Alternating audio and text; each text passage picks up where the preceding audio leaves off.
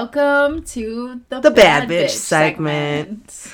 I'm Court. I'm Kate, your co-host. Welcome back to episode two. I want to start off by apologizing for the first two episodes' audio. It appears that I have a very intimate relationship with the microphone throughout those episodes, and I'm going to try not to be on top of it as much this time. I'm watching myself not jump into the red, so, you know, And I also feel like I was very far away from and scared of the microphone, so I'm trying to correct that as well. yes so you, you know it's a learning process uh, please don't judge us and i'm doing all of the editing so i've never done any type of audio editing before yeah so You're doing a great job. yeah it's just a learning process something new i just didn't realize i had such a my voice projects. I could yell to the back of an auditorium. Episode two is your episode this week. I'm really excited to hear what you have to say. And Yeah, you're so gonna tell what bad bitch Sorry. you're gonna tell me about. No sorry. So yeah, we had recorded my episode, but I realized that I needed to type things differently and space them out differently so it was easier for me to read because I got very discombobulated and we're gonna do it right this time. yeah it's it's really nice mine was a double spaced pdf Yeah. and that's just key i learn from listening to other podcasters what they do Yeah. when they I'm like Yeah. okay that sounds like the best Oh, I was thinking that too. Today, we just get right into it. So I'm fine. doing Vivienne Westwood. My sources are a document on Pluto Westwood, and it was March 2018. And the other major one is Punk, the definitive record of a revolution by Stephen Colegrave and Chris Sullivan. I do have some other resources. Gonna put them in the show notes. Um, and then I had to fact check some dates on Wikipedia, so please don't judge me. you know sometimes like i i don't like to go to wikipedia a lot you know my college degree in the back of my mind is like Yeah. but sometimes it's the most straightforward place you can get something you Yeah. know if you just need a debrief but i was thinking about it today and i'm like is there an encyclopedia.com because that's where you could really get some shit and i was just thinking Oh, about yeah. that myself like oh, Probably. oh because that's where you learned everything was encyclopedias like everybody oh, had Oh, yeah. their whole shelf of encyclopedias but oh, the day of books. yeah there was just a few things I was kind of iffy on, so I looked up dates on Wikipedia, but I didn't get a lot of my information there. Actually, a lot of the definitive punk book is where I got most of my information and the quotes. It's basically a book of like quotes from punk history, so and I feel like that's the best firsthand account of it. Okay, so the story of Dame Vivienne Westwood, fashion designer, climate change activist, could be classified as the woman who most influenced the punk scene in London. And she was ranked the fourth most influential artist in Britain in the last 50 years by Sky Arts Network. fuck yeah Yeah. Vivienne Westwood was born into a working class family in Tintwistle, Cheshire, England on April 8th, 1941, to Gordon Swire and Dora Swire. Her father was employed in an aircraft factory and her mother worked as a cotton weaver. I feel like in, in that day, it was mostly women working in the factories. Mm-hmm. They were married two weeks after their after the Second World War. At the age of 12, Vivienne was already making much of her own clothing. Her family moved to Harrow from Derbyshire, where she attended the University of Westminster, or more known as Harrow Art School. Hmm. She ended up quitting after a semester, stating that she couldn't afford school and she had to get a job and ended up working as a school teacher until 1971. And that also happens a lot. I've been my next episode I've been researching and she also had to quit school because she couldn't afford school supplies. A tale as old as time yeah. A little bit about her. Her friend Gene Krell, a friend of, of Vivienne's, and an American fashion entrepreneur, designer, and journalist, said about her she was probably the kindest, most moral person I've ever met in my life. I was addicted to drugs and I had a terrible drinking problem. Everyone had given up on me except for Vivienne. She locked me in her house and I managed to get free and she chased me down the street in her bondage pants. Oh my god. right? Bondage pants. I know. so Vivienne met her husband at a dance in Harrow and they married in 1962. She was 22. She designed and made her own wedding dress, which I did not find a picture of, but Ooh, I wonder. yeah, if I do find it, we'll put it on the Instagram. Yeah, I'll try and take a try and find it too. Yeah. They had a son together, Ben, in 1963, but the relationship didn't last long. When Ben was about three, Vivienne les- left Derek and took her son to her Aunt Ethel's in North Wales. They divorced in 65. She felt that she was li- she wasn't living up to her potential. Her view as the American dream of the 60s of the housewife and taking care of the kids and all that. She said it was a load of bullocks. I agree. Excuse my English accent. I Dude, tried. Just saying, like. I had to Google what she looked like because I never actually I know the name Vivienne Westwood and everything, but look at her with her fucking killer orange hair. Well, She's beautiful. yeah, I love her. Yeah, I tried to find some older pictures of her and her like punk punk days. Did you see this one? Yeah. her hair's all tousled about. Yes. She's just very rude. Oh. Um, All right, I love it. Sorry, I didn't mean to interrupt. Just, No, they're okay. That's okay. There's conflicting reports that Vivienne met her second husband, Malcolm McLaren, before she broke it off with Derek, and that was the reason that was for the divorce. Either way, Vivienne moved in with Malcolm shortly after meeting him in 1965, thus starting their 30 year work partnership. She was 25 and he was 20. Vivienne had met her had her second son with Malcolm in November of 1967, Joseph Corré. If you're wondering why the name Malcolm McLaren sounds familiar, is he was the manager and creator of the London punk band the Sex Pistols, which we will be going I will be going more in a further episode because, you know, Sex Pistols and Nancy Spungen is my mm-hmm. thing. Just a little just a little foreshadowing. a, Anyway. a story that uh, I think you'll have a really nice, like, different perspective on compared to other people who've covered it. Just saying. Yeah. Yeah. but yeah, he worked at producing the Sex Pistols. She said about McLaren, he was gold, came from a nice Jewish family, and he knew the world. McLaren had this idea of selling old records to people at of higher class, and there was a store on Mr. Friedman at 430 King's Cross Road in London, Chelsea district, and the manager invited them to sell records out of the back of the shop. Vivienne started making clothing and they named the store Let It Rock, which later became Sex in 1974. Yes. The store's name actually changed quite a few times.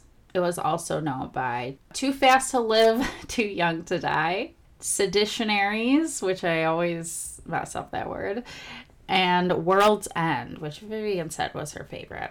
I like that too. I like World's End. Yeah, it was cute. By 1979, the business card for sex read specialists in rubberware, hmm. glamourwear, and stagewear.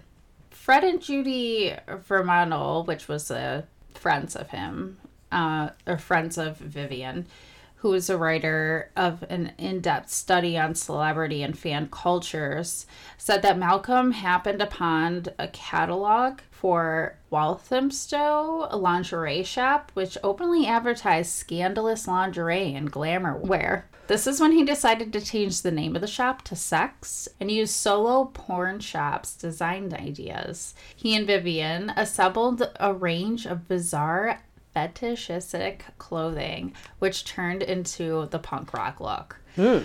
McLaren wanted to, quote, confront the establishment through sex, end quote. England was the home of the flasher, and the slogan became rubberware for the office. Oh my god. Yeah. Rubberware for the office. I can imagine work showing up to my corporate job wearing So- rubber. little tidbit that I didn't add, but there was this woman that worked there and she would ride the subway in her corsets and fishnets and crazy makeup and her hair all askew. Oh. Um, well, not askew. She did it No, I. I love it though. That's awesome. And people would bother her. So she ended up getting like a VIP pass every day to go to the shop. Yeah. Oh, nice. Yeah. People, why do people harass? That's weird. Yeah. Well, it wasn't, you know, it wasn't common for people to walk around in a type of lingerie and fishnets. That's true. crazy makeup. Oh my god, and- look at that person. So strange. so Steve Jones, who actually became one of the members of the Sex Pistols, he hung out there at the shop. He said there was a couch and a jukebox, and the clientele was a combination of punks and pervs, sort of businessmen. And it reminded me of like Zumiez when you used to go in and and play the you could sit on the couch and like play all the Tony Hawk games Yeah. and stuff and just hang out.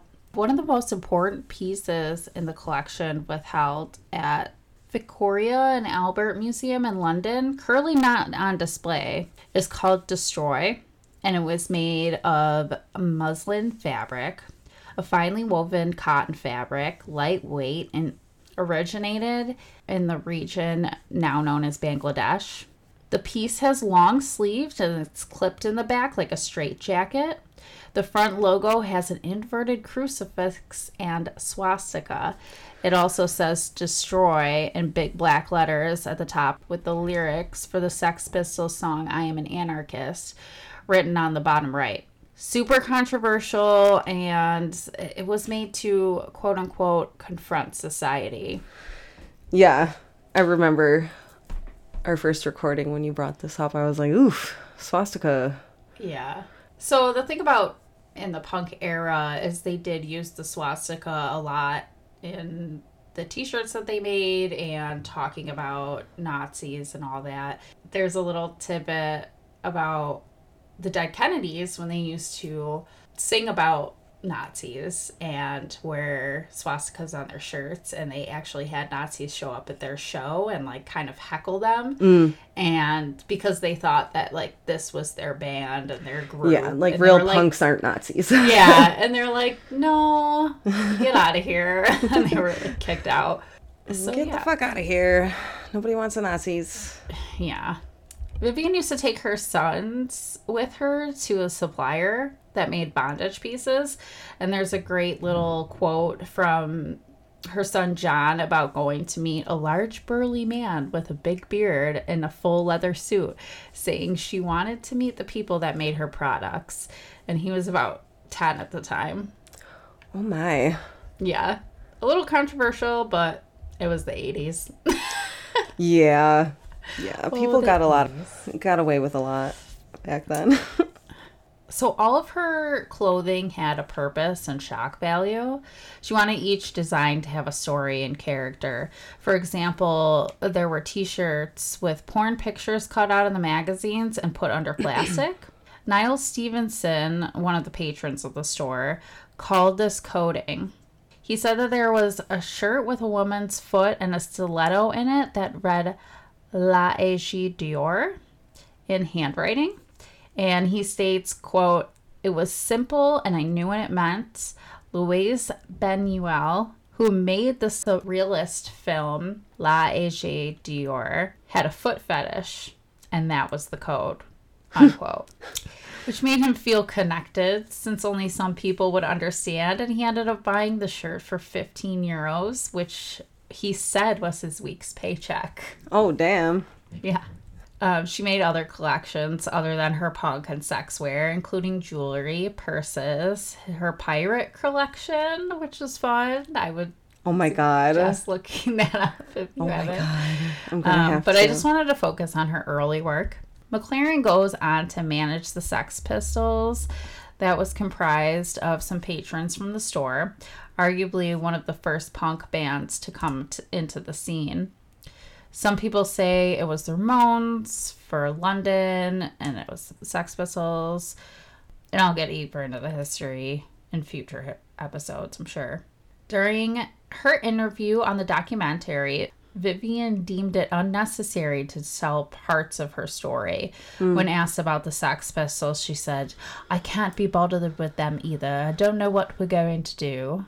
A bunch of She little boys in a band, such- you know? What?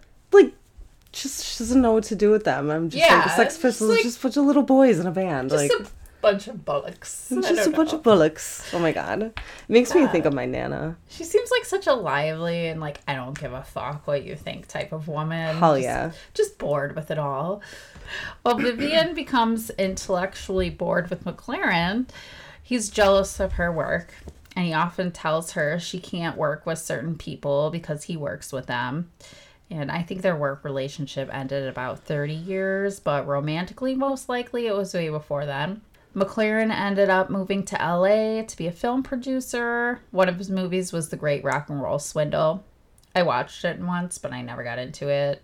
He left Liv- Vivienne and her his son in London. Oh. What Yep. what a what a winner. What a guy. What, What a a guy. guy.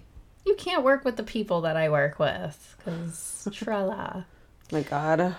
Roger Burton, a costume designer, founder of the Contemporary Wardrobe Collection, said that years later he had an exhibition of McLaren and Vivienne's clothes.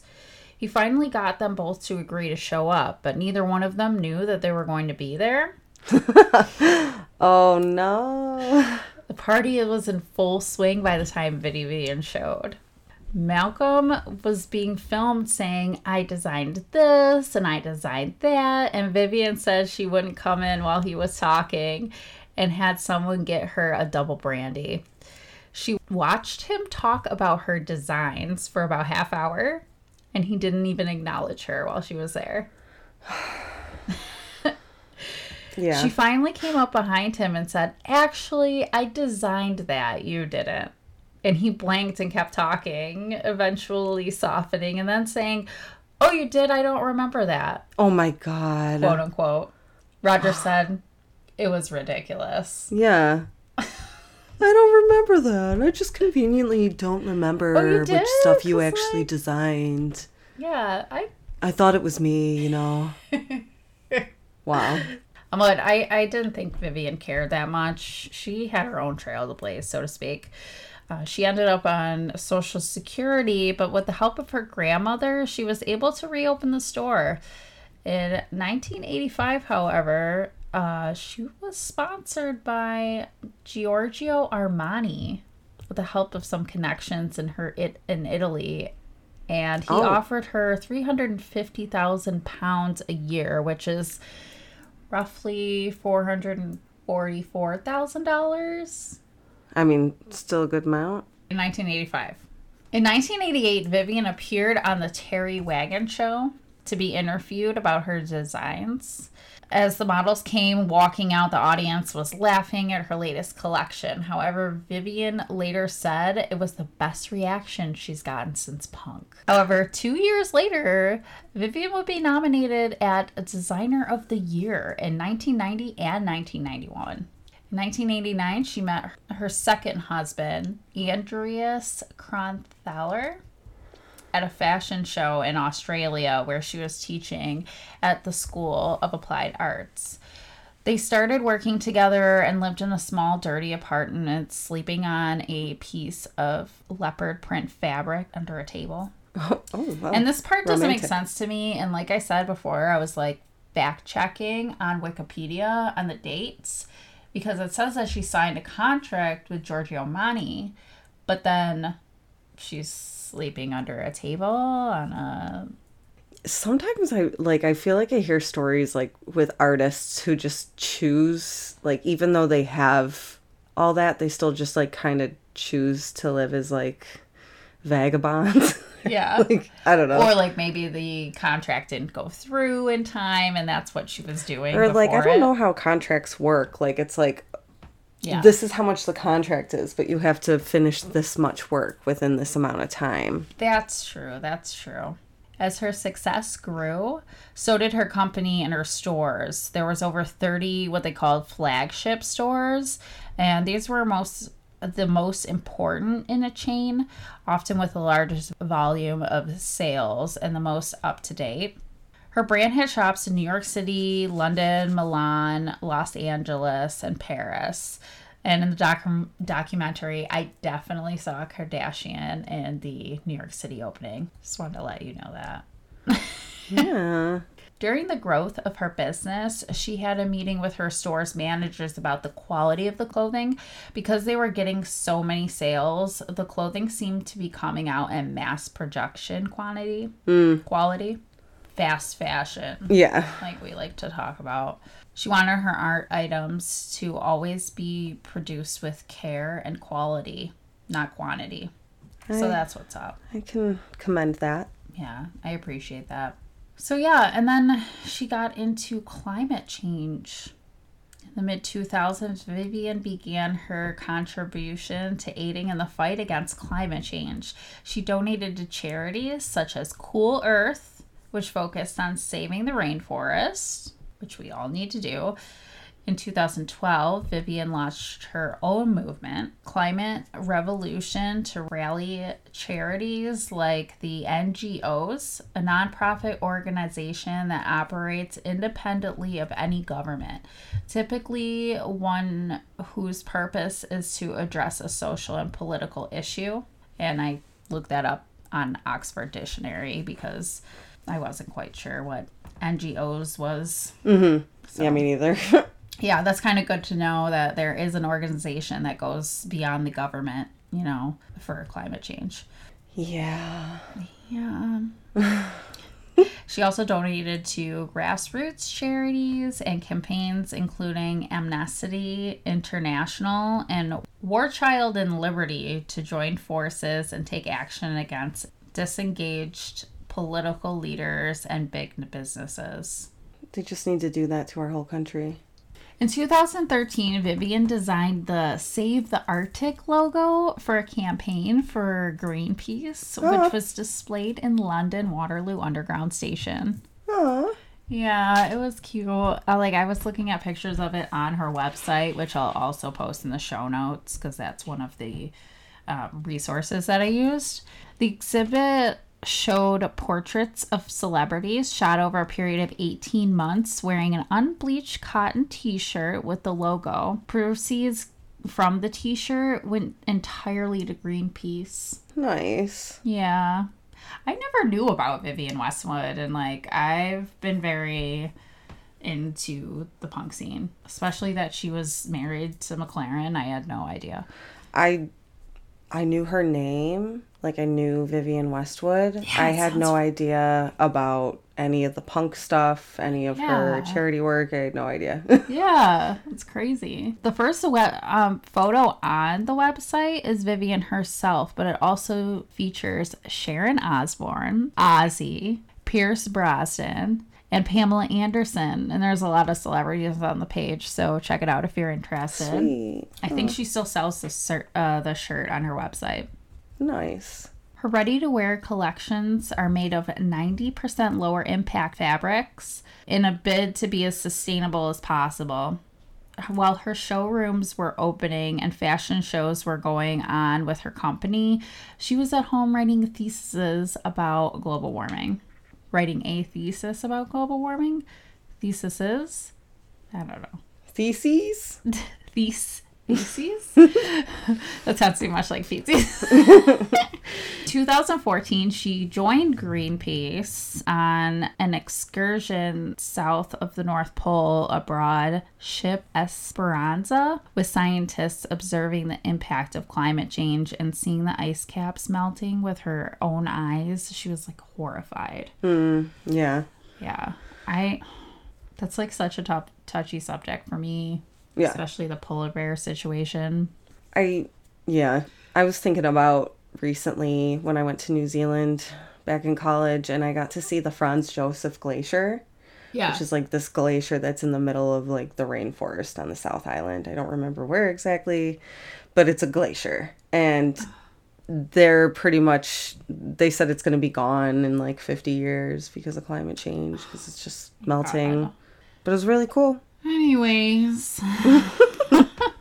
In 2015, she launched a global campaign to stop drilling and industrial fishing in the area. She's also an ambassador for Greenpeace now. She said, quote, "The awful rotten financial system is the enemy. It's like a hydra. We've got to kill the machine that is destroying us." Yes, queen. Yes. Yes, queen. And I looked up the word Hydra and found that it's a Lermian. It's called a Lermenian Hydra and serpentine water monster in Greek and Roman mythology. So yeah, it's pretty fitting. Vivienne Westwood passed away in Clapham, South London, on December 29, 2022. Her legacy in the punk era will forever be known as the high priestess of punk fashion, but will live on more through her incredible work in fighting for a cleaner, healthier earth. And isn't that what punk is really about? Sticking it to the man and fighting against the system. Yeah. So I wanted to leave it off with a quote from her son, Ben. He says about his mother, she's a punk rocker, the only punk rocker. Fuck yeah. Aw, thank you. Good job. Oh, I tried. Yeah, no, I didn't. Like, I'm so happy to have learned about her. What a badass. Yeah. What a bad bitch. I know, right? I Look up more about her too, because like even there's some like quotes that I didn't fit in. When people would come to the shop like hungry or whatever, she would feed them and stuff. Fuck Like, yeah. Oh, She's such a sweetheart. yeah. Oh, we need more people like that in every industry, Yeah. especially in fashion, because fashion's, I don't know, some weird shit's going on in fashion lately. and That's all I'm going to say about that. Yeah. yeah, you and I try to uh, shop at like the I like thrifting and Yeah. doing Plato's Closet. Try to thrift stuff. or slow fashion, shit that's like created, handmade by people. Yeah. But, Well, there's um, an also. Well, we can get into a whole conversation.